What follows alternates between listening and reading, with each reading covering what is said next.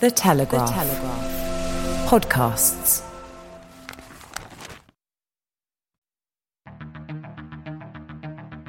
I'm David Knowles, and this is Ukraine, the latest. Today, we bring you updates from the front line, discuss Russia's demographic catastrophe, and analyse reports of French armour in use by the Ukrainian army. Bravery takes you through the most unimaginable hardships to finally reward you with victory.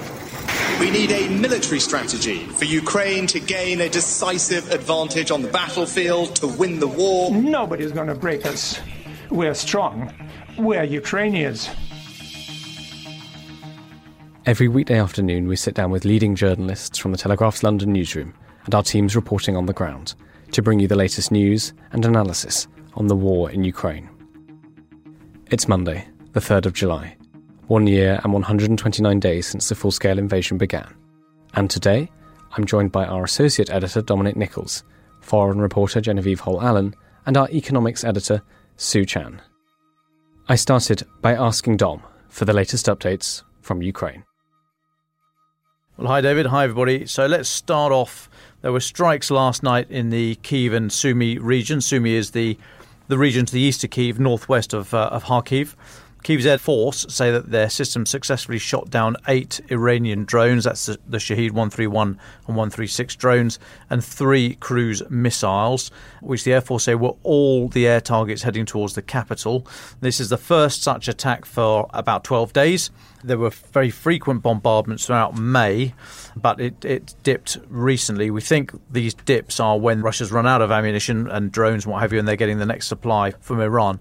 But Ruslan Kravchenko, who's the head of the Kiev Regional Military Administration, he said that three private houses were damaged in the capital by falling debris, but there are reports of civilians killed in Sumy. Now, onto the battlefield updates. If you picture the map of Ukraine, we've been sp- splitting up this counter or talking about this counter-offensive in terms of south, southeast, and east. South being kind of the Kherson region, southeast, almost sort of Zaporizhia, directly southeast through to um, Melitopol or Mariupol, that kind of way, and then east uh, is Bakhmut and the, and the Donbass. So starting off in the south, there's been further reporting, which followed followed on from initial news last week, that Ukrainian forces have crossed the Dnipro River directly opposite Kherson. We're now in the in the deep south of, of Ukraine. So these forces are thought to be in the in the vicinity of the town of uh, Alexei. This is about three k's southeast of Kherson, across the river.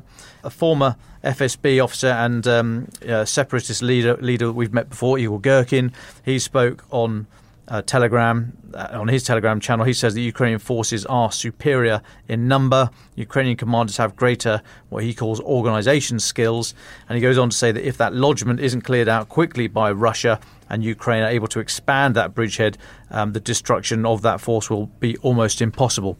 He said Russia was making, uh, quote, significant efforts to eliminate the threats now, unquote, but that's not currently working. So we think this is a very small number of forces, Ukrainian forces, over the river. Whether or not they're able to turn that lodgement into a bridgehead and sort of expand from there, we don't know, but we'll keep watching that. Then in the southeast, Ukrainian forces have made gains on the outskirts of the town of Robotine. Robotine. Uh, there are reports Ukrainian troops have hit the first main line of Russia's defence. So, a quick back brief on that.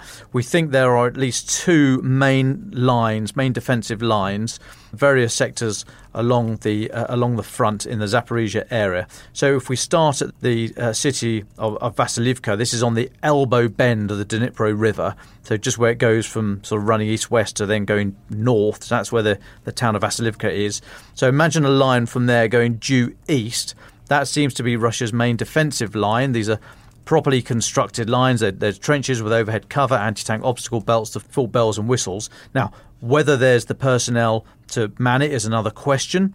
The forces required and remember, you've got to cover all obstacles by by view, that's human and, and or technical, and fire for them to be any good. Without that, it's useless. So you've got to have the, the forces there to, to cover it. And we, we're not sure if Russia have got forces there or if they have been taken further north to fight the counteroffensive in where it currently is, or whether they're not there at all, whether they're, they're dead, they've not been mobilised, or, or what have you. So just the fact that there are these huge obstacle belts doesn't mean that they can do their job if they haven't got the personnel there. Anyway, back to that main line. The main Russian defensive line heads east um, from Vasilivka, runs about 10 kilometres north of the logistically very important town of Tokmak. And the first line of defence, if you are from a Ukrainian point of view, the first line of defence is about 5 k's north of that main defensive line. And it's that first line of defence that we think Ukraine has reached in some numbers. Now, Euromaidan, which is a, a Ukrainian news outlet, says the assault is, is by small units of Ukrainian troops supported by artillery rather than the full combined arms effort of tanks, other vehicles, infantry, and so on and so forth. So, very confusing, as a lot of these reports are but they do seem Ukraine does in some parts seem to have hit the first line of Russian defence. Now that's going to require very very heavy fighting because as I say these are well prepared positions. They've been well well constructed by engineers. But if there's an actual or a likely breakthrough Russia may have to commit their vital and very sparse reserves. And that is of critical importance because once reserves uh, have been used up once they're gone they're gone. It takes time to reconstitute a properly structured and rested reserve. So that's that would be a critical moment for Russia to put in whatever level of reserve we think it might have, and, and we don't assess them to have a very large operational reserve, operational being the south of the country or the east of the country. So, you know, more than just a platoon or a company of, of troops, but a, a, much larger force. We don't think they've got that in any significant numbers. But once whatever they have got is uh, committed, then that is a very, a very significant step. Now, in the east, around Bakhmut, we think Ukrainian troops are continuing to gradually advance on the flanks of the city. The Eastern Ukrainian Eastern Command spokesperson Sergei Cherevati he told Ukraine national television last night that uh, Ukrainian forces are pressuring Russian troops through the area. We think the centre of the city and possibly the outskirts are being held and maybe even reinforced by elite Russian units such as the airborne troops, the VDV because the city is so symbolic. It's the only victory Putin has uh, been able to claim for months. There was loads of razzmatazz and medals all round, as if the place was Stalingrad when it uh, when they did take it a few weeks ago. So Russia simply cannot allow it to be retaken by Ukraine right now, regardless of, the, of any tactical sense there may be in, in withdrawing. Now, Ukraine obviously know that, know that a lot better than, than us sitting here, and they'll use that to their advantage. So they know Russia have to hold on to that. They know they have to commit forces. So knowing where your enemy is going to be and the likely strength and the types of units they're going to be using, that is absolute catnip to an intelligence professional. They'll take great advantage of that. Now, elsewhere, a few other updates. There are reports of an explosion in Russia near a military airfield in Primorsko Akhtarsk. Now, this is halfway up the, if you like, up the east coast of the Sea of Azov in the southern Krasnodar region of Russia. This airfield is thought to be uh, one of those airfields from which drones and missiles are launched towards Ukraine next point in uh, let's go down to Crimea. So the Russian FSB has claimed that they've thwarted an assassination attempt on the Russian installed head of Crimea. Russia's security service said it's prevented Sergei Aksionov's car being blown up and has arrested a Russian citizen that they say was recruited for the purpose by the security service of Ukraine. This is coming out of TASS, the Russian state news agency. They're saying that this morning. Now, this Russian citizen that we're told was born in 1988 bit of spurious information. He was arrested after allegedly being recruited by Ukrainian security service and having undergone training in Ukraine before returning to Russian annexed Crimea in June. This is all, like I say, coming from TASS. And they've released a video, uh, or they've shown a video, they say, been released by the FSB in which the man is uh, confessing to the crime. Now, Kyiv's not yet commented on this arrest, but it does follow other recent alleged assassination attempts. You'll remember in September, the Russian appointed head of Berdyansk in occupied South Ukraine uh, lost both his legs in a car bombing. And in August, the Moscow appointed official in Zaporizhia was killed in a car bomb attack. And that, well, that, that came, that was reported by the Russian backed regional administration. Just a couple more. So keep an eye on Poland. Poland's going to send 500 police officers to uh, strengthen its border with Belarus. They are fearful of Lukashenko and Belarus just tweaking the old migration issue again. uh, weaponizing the migration flow there, and also any potential threat from Wagner, the Wagner Group, as it relocates up um, towards uh, towards that part of Belarus. Now, Poland is going to is going to put these police alongside 5,000 border guards and a, and a, couple of thousand soldiers. This is according to Mariusz Kaminski, Poland's interior minister. He said on Twitter, due to the tense situation on the border with Belarus, I've decided to bolster our forces with 500 Polish police officers from preventive and counter-terrorism units.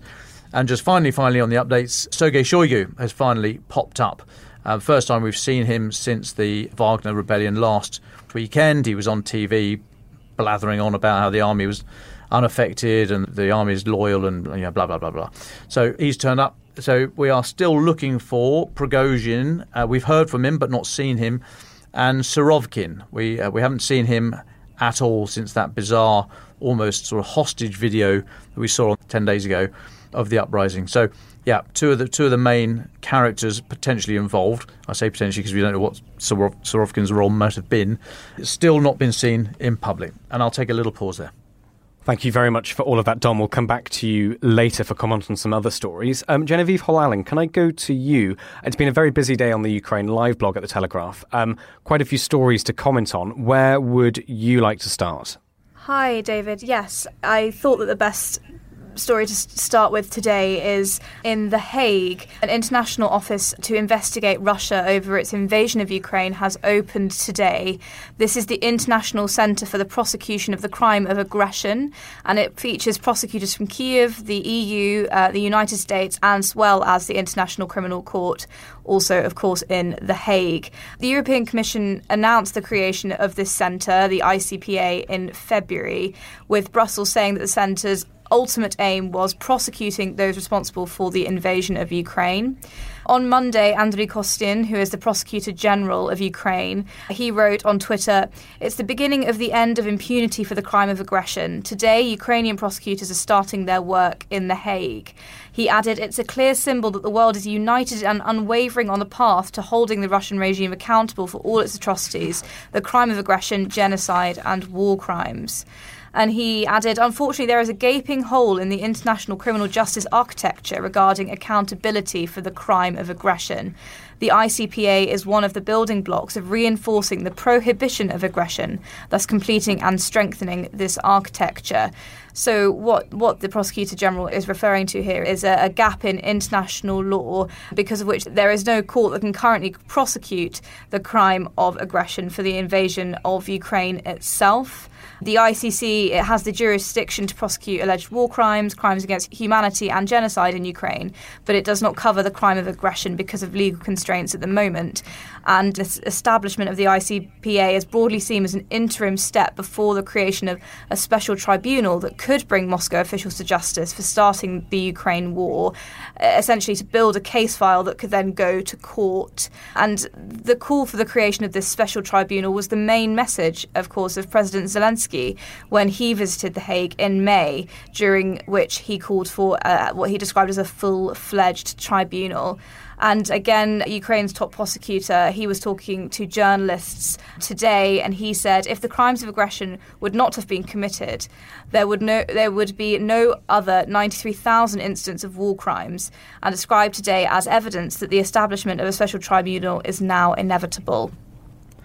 Thanks, Genevieve. Talking a little bit more about some of the war crimes, I know we've covered quite a few times on this podcast the issue of stolen children from Ukraine by the Russian Federation. Um, some interesting statements have come out of Russia about this. Can you talk us through them? Yes, so we've heard a, a, pretty shocking statistic come out of Russia today about uh, these these Ukrainian children who have been displaced Grigory Karasin, who is the head of the International Committee in the Federation Council, which is Russia's upper house of parliament. He wrote on Telegram on Sunday saying, In recent years, 700,000 children have found refuge with us, fleeing the bombing and shelling from the conflict areas in Ukraine.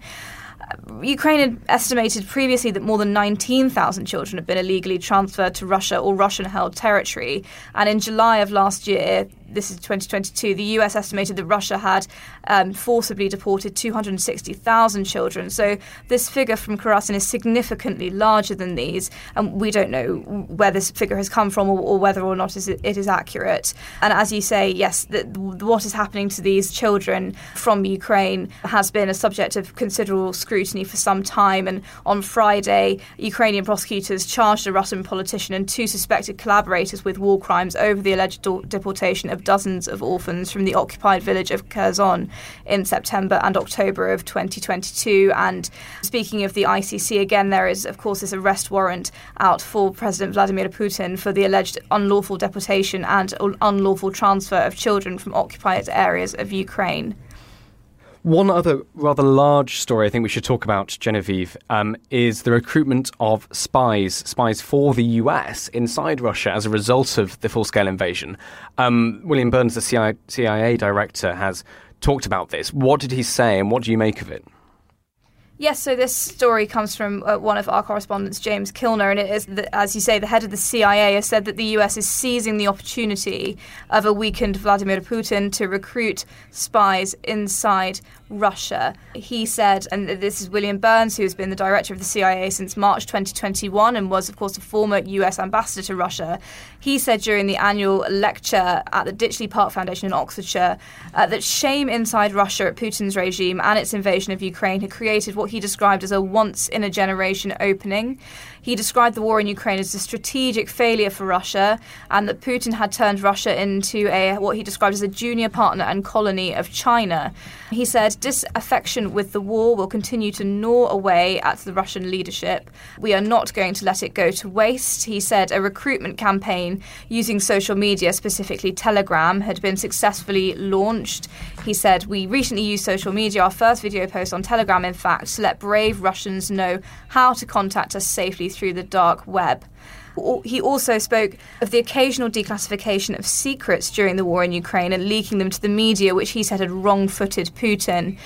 I'm quoting him here. This has denied Putin the false narratives that I have watched him so often invent in the past, putting him in the uncomfortable and unaccustomed position of being on the back foot.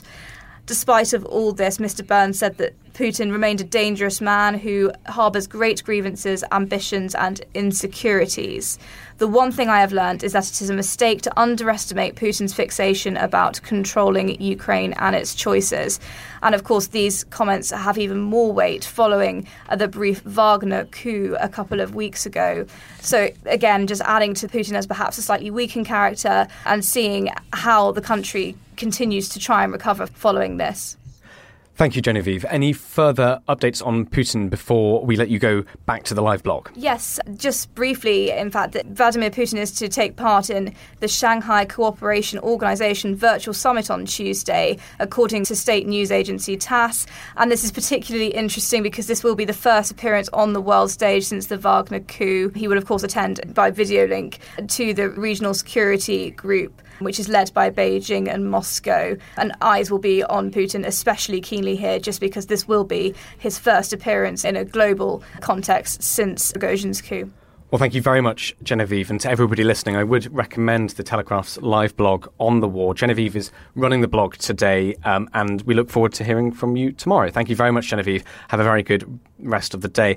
It's a great pleasure to welcome our economics editor, Szu Chan, to the podcast. Szu, we've talked to you a few times before about the impact of the war on Russia and its economy. You've got a really fascinating piece out on the Telegraph website today. If you want to read it, the title is How Russia's Shrinking Workforce is Wrecking Its Economy. Um, Szu, can you tell us a little bit about this piece? Why did you want to look at it and what did you find? I've been really interested in demographics for a while, actually, not just to do with Russia, but for the global economy. The world is aging, and in Russia, the problem is becoming a stark one. So I wrote a piece back in March that sort of laid out some of the issues, and just to sketch that out. So back in the 1990s, before the Soviet Union was broken up, 80% of the, the USSR's population were of working age.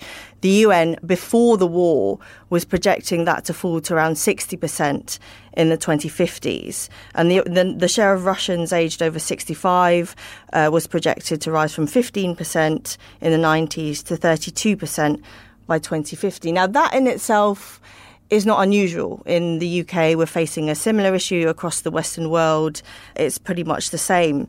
But there are a number of factors in Russia that are going to speed this process up. And back in March, I talked about people leaving in their drone, in their droves. So uh, it's disputed the exact figure, where it's, whether it's hundreds of thousands or millions. Many young working age Russians, men, are, are dying on the front line and many aren't having babies because it's an uncertain time. The, a lot of men are out at war. So, one of those factors is going to come back to bite in 20 years' time.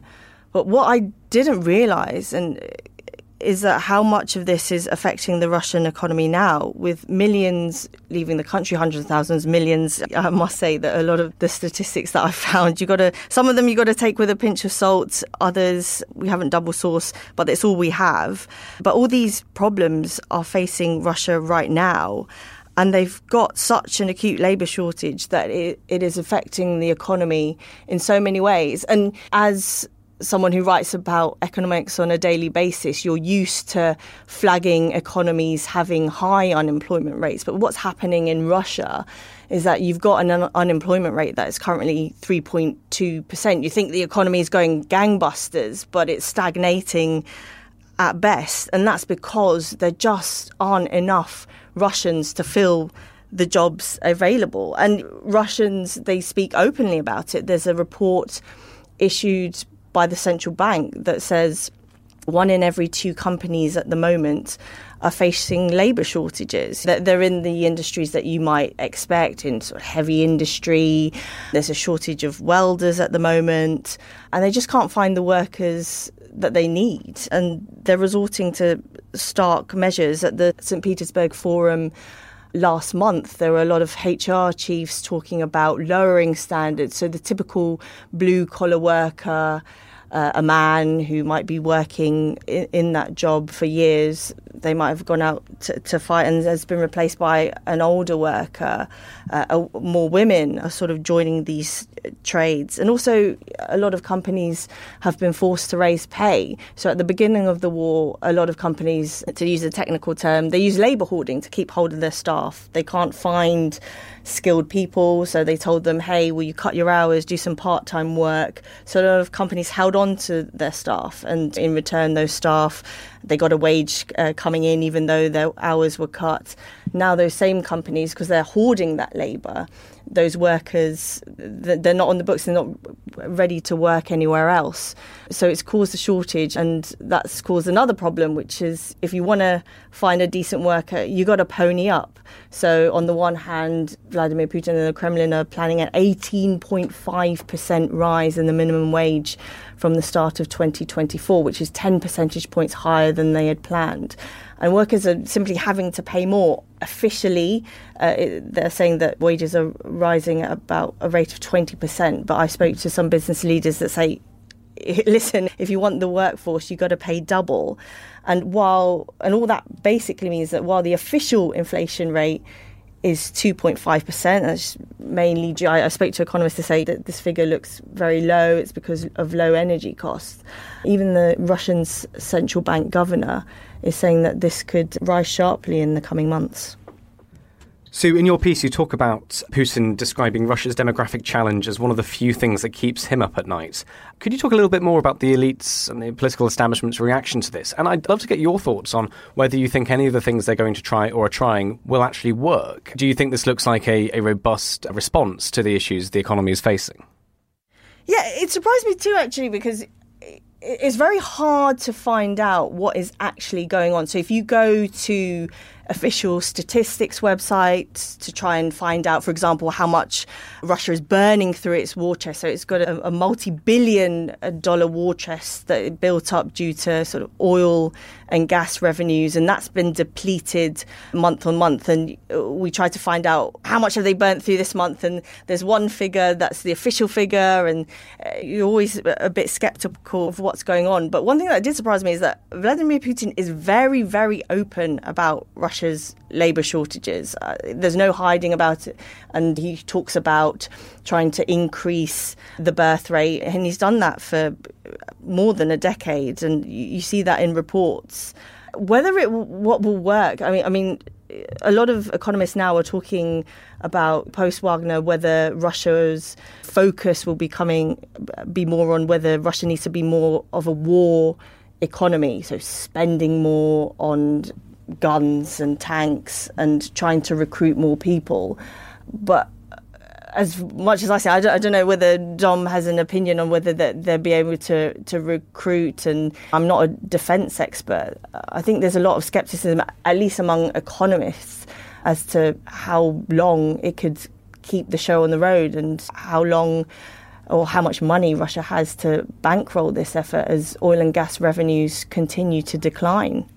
Thank you, Szu. Can I just ask as well? I mean, in your experience as an economics editor, is there anything comparable in your time looking at this area to this? When you look at what Russia's going through, can you point somewhere else and say, oh, well, this is similar to this and this is how they got out of it? I'm curious, as an economics outsider, to what extent is this completely unique or a combination of factors and choices and so on and so forth that is unique or not? Everyone talks about the demographic challenge about being a challenge for the Western world and also for China. Obviously, where India's population has taken over China's for the first time, and the, people are talking about whether India's demographic dividend will be a dividend, given it's got such a big youthful population that have nowhere to go, essentially, just because the jobs aren't there. If you're going to put me on the spot, I would say no, I haven't seen this because everything's been sped up and I've been shocked and surprised about how quickly it is. And I guess it's also a reflection of the Russian society. So I was talking to a chap who spent maybe two or three decades helping companies find staff as a headhunter, etc. And one thing that he said to me that, that struck me is that Russians aren't very mobile in a way that perhaps you know, as a Brit, if I live in Hull and I see an opportunity in London, I might jump at it, move sticks, and not think twice about it. But one thing he said was that Russians don't do that. You get very few moving from Vladivostok to Moscow, for example, for a good job opportunity. And that makes the labour situation harder because trying to find someone in your local area, in a town that perhaps men have been conscripted to try and replace them is even more challenging. And as this situation unfolds, I'm sure I'll be back talking more about this. But everything, all the challenges that the world is facing, the whole world, has been simply sped up at a rate of knots in Russia. Thanks so much, Szu. Just one more question from me, if I may. We've talked quite a lot in the past about the hundreds of thousands of Russian citizens who fled abroad, especially when Vladimir Putin wanted to call them all up to fight. Do we have any more information on them? Well, I guess one of the big things there is are any of them returning? And what impact does that have on the Russian economy? that I can say from everyone that I've spoken to, and this is a qualitative sample rather than a quantitative one, I'll state that first, is no. So people who've left, who used to work for the state, also a few businessmen. I'm just thinking about the people I've spoken to in the last couple of months. They've left and they've left with their families. They've set up businesses elsewhere. They're going through visa processes. They're filling out the forms. They're getting through that red tape. You only really do that once. I know I'm thinking of one chap who's gone to Israel. He's driving a bus at the moment, but he's been welcomed by that community. Uh, he's of working age, I think mid 30s, mid to late 30s. He's got children. He's going to roll those children into schools. They're going to make friends. He's going to find a job. He had a business, so he's going to set that up again. He's finding a location. I think once you put down those roots, and you know, the brightest and the best in Russia will do that. I don't think they're going to come back, not within a generation anyway. Well, thank you so much, Szu Chan. That was really fascinating. Dom, can I come to you just to comment on a couple of stories? One thing that I think would be interesting to hear your thoughts on is something we've reported. It was from the front lines, and it's about French made light tanks. So, our report goes a Ukrainian tank crew died when artillery fragments pierced the thin armour of a French made light tank, a Ukrainian bat- battalion commander claimed. This is a man who uses the call, spy- call sign Spartanets, said that the armoured combat vehicles delivered by France are impractical, that's his quote, for use in frontline attacks.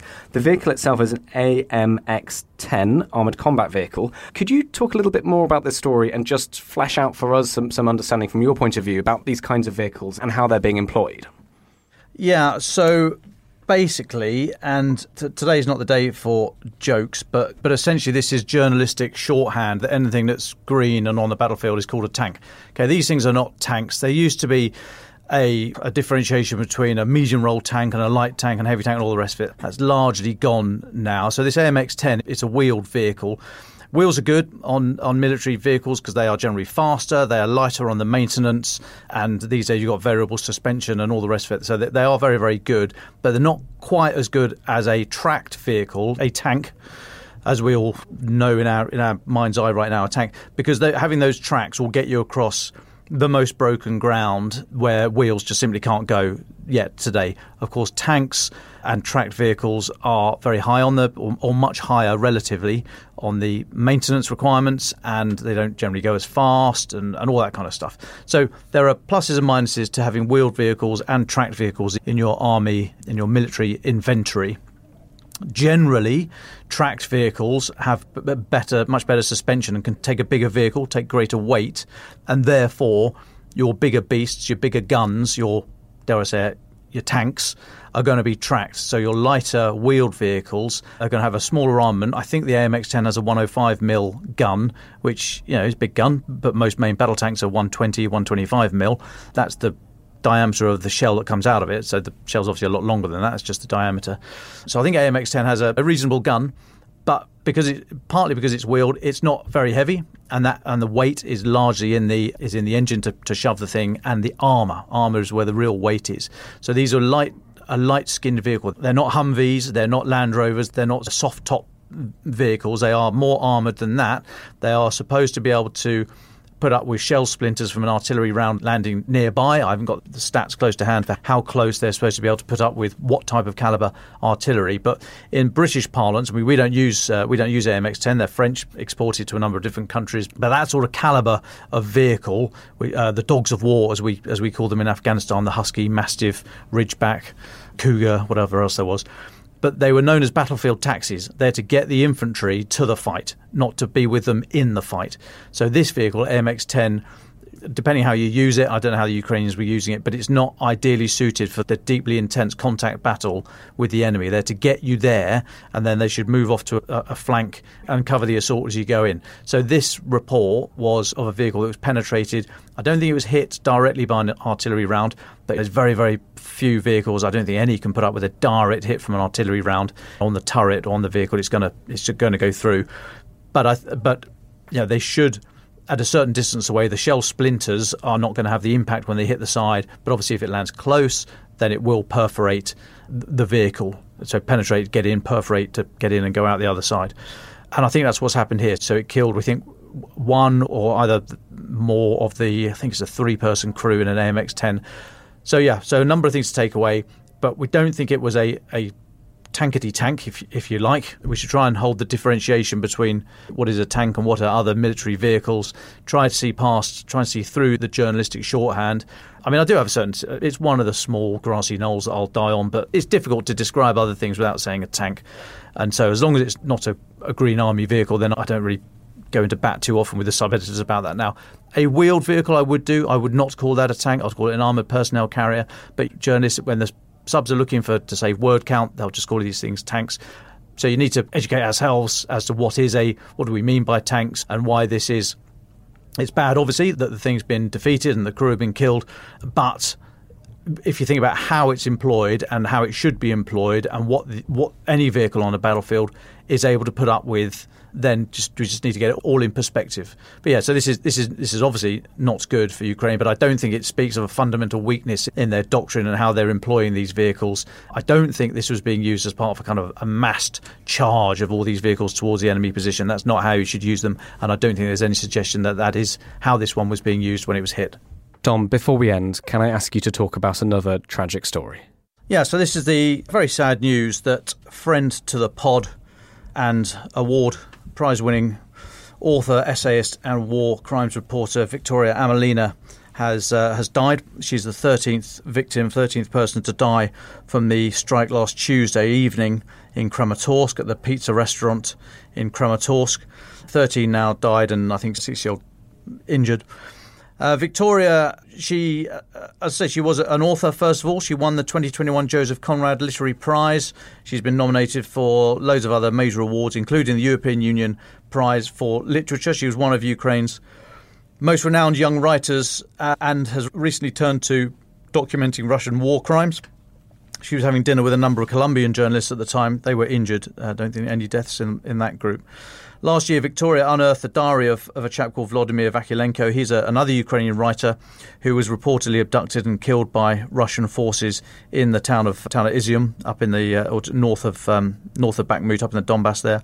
And Victoria, she had continued writing. She was working on her first non-fiction book in English called War and Justice Diary, looking at women, looking at war. But she had largely set aside her writing career after the full-scale invasion last year and was focusing on documenting war crimes and working with children affected by the war, particularly children right up in the frontline areas she spoke to us last November, I think, and then she came in here to our London studios, sat in this studio in April. We have very very shocking news today. Very sad to hear, and and yeah, if ever if ever it, uh, it had to be, it brought it home once again. The terrible terrible price of this war.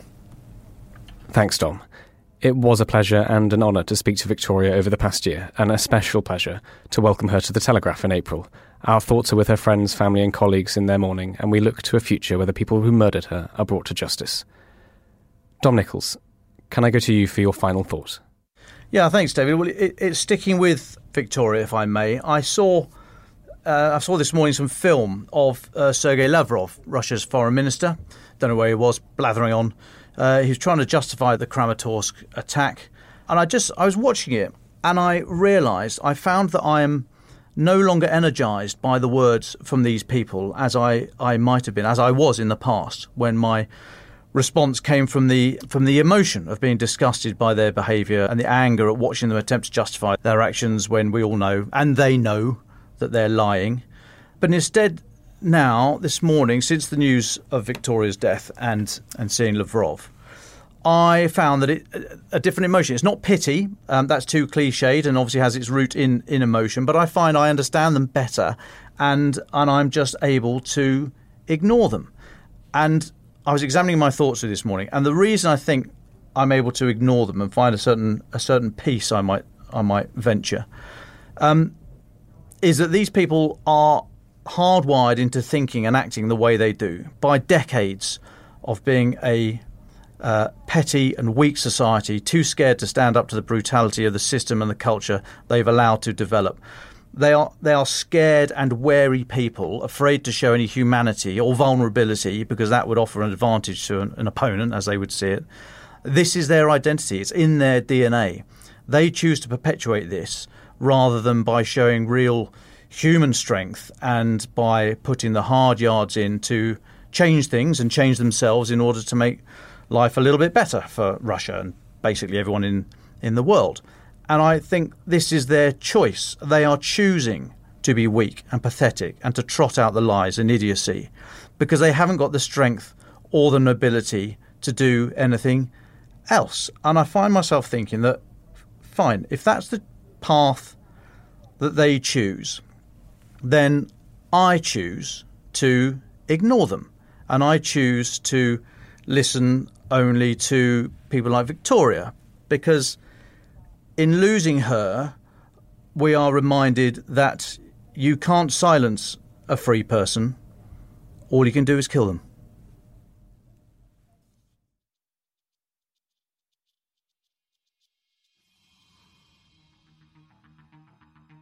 Ukraine the Latest is an original podcast from The Telegraph. To stay on top of all of our Ukraine news, analysis, and dispatches from the ground, subscribe to The Telegraph. You can get your first three months for just £1 at www.telegraph.co.uk forward slash Ukraine the latest. Or sign up to Dispatches, our Ukraine newsletter, which brings stories from our award winning foreign correspondents straight to your inbox. We also have a Ukraine live blog on our website, where you can follow updates as they come in throughout the day, including insights from regular contributors to this podcast. You can listen to this conversation live at 1pm London time each weekday on Twitter Spaces. Follow The Telegraph on Twitter so that you don't miss it.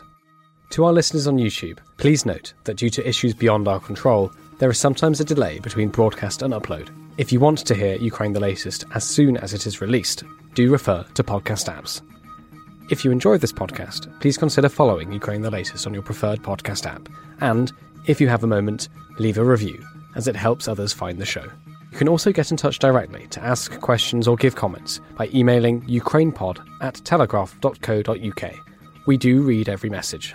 As ever, we are especially interested to hear where you are listening from around the world. Ukraine the Latest was produced by Rachel Porter and Giles Gear, and the executive producers are David Knowles and Louisa Wells.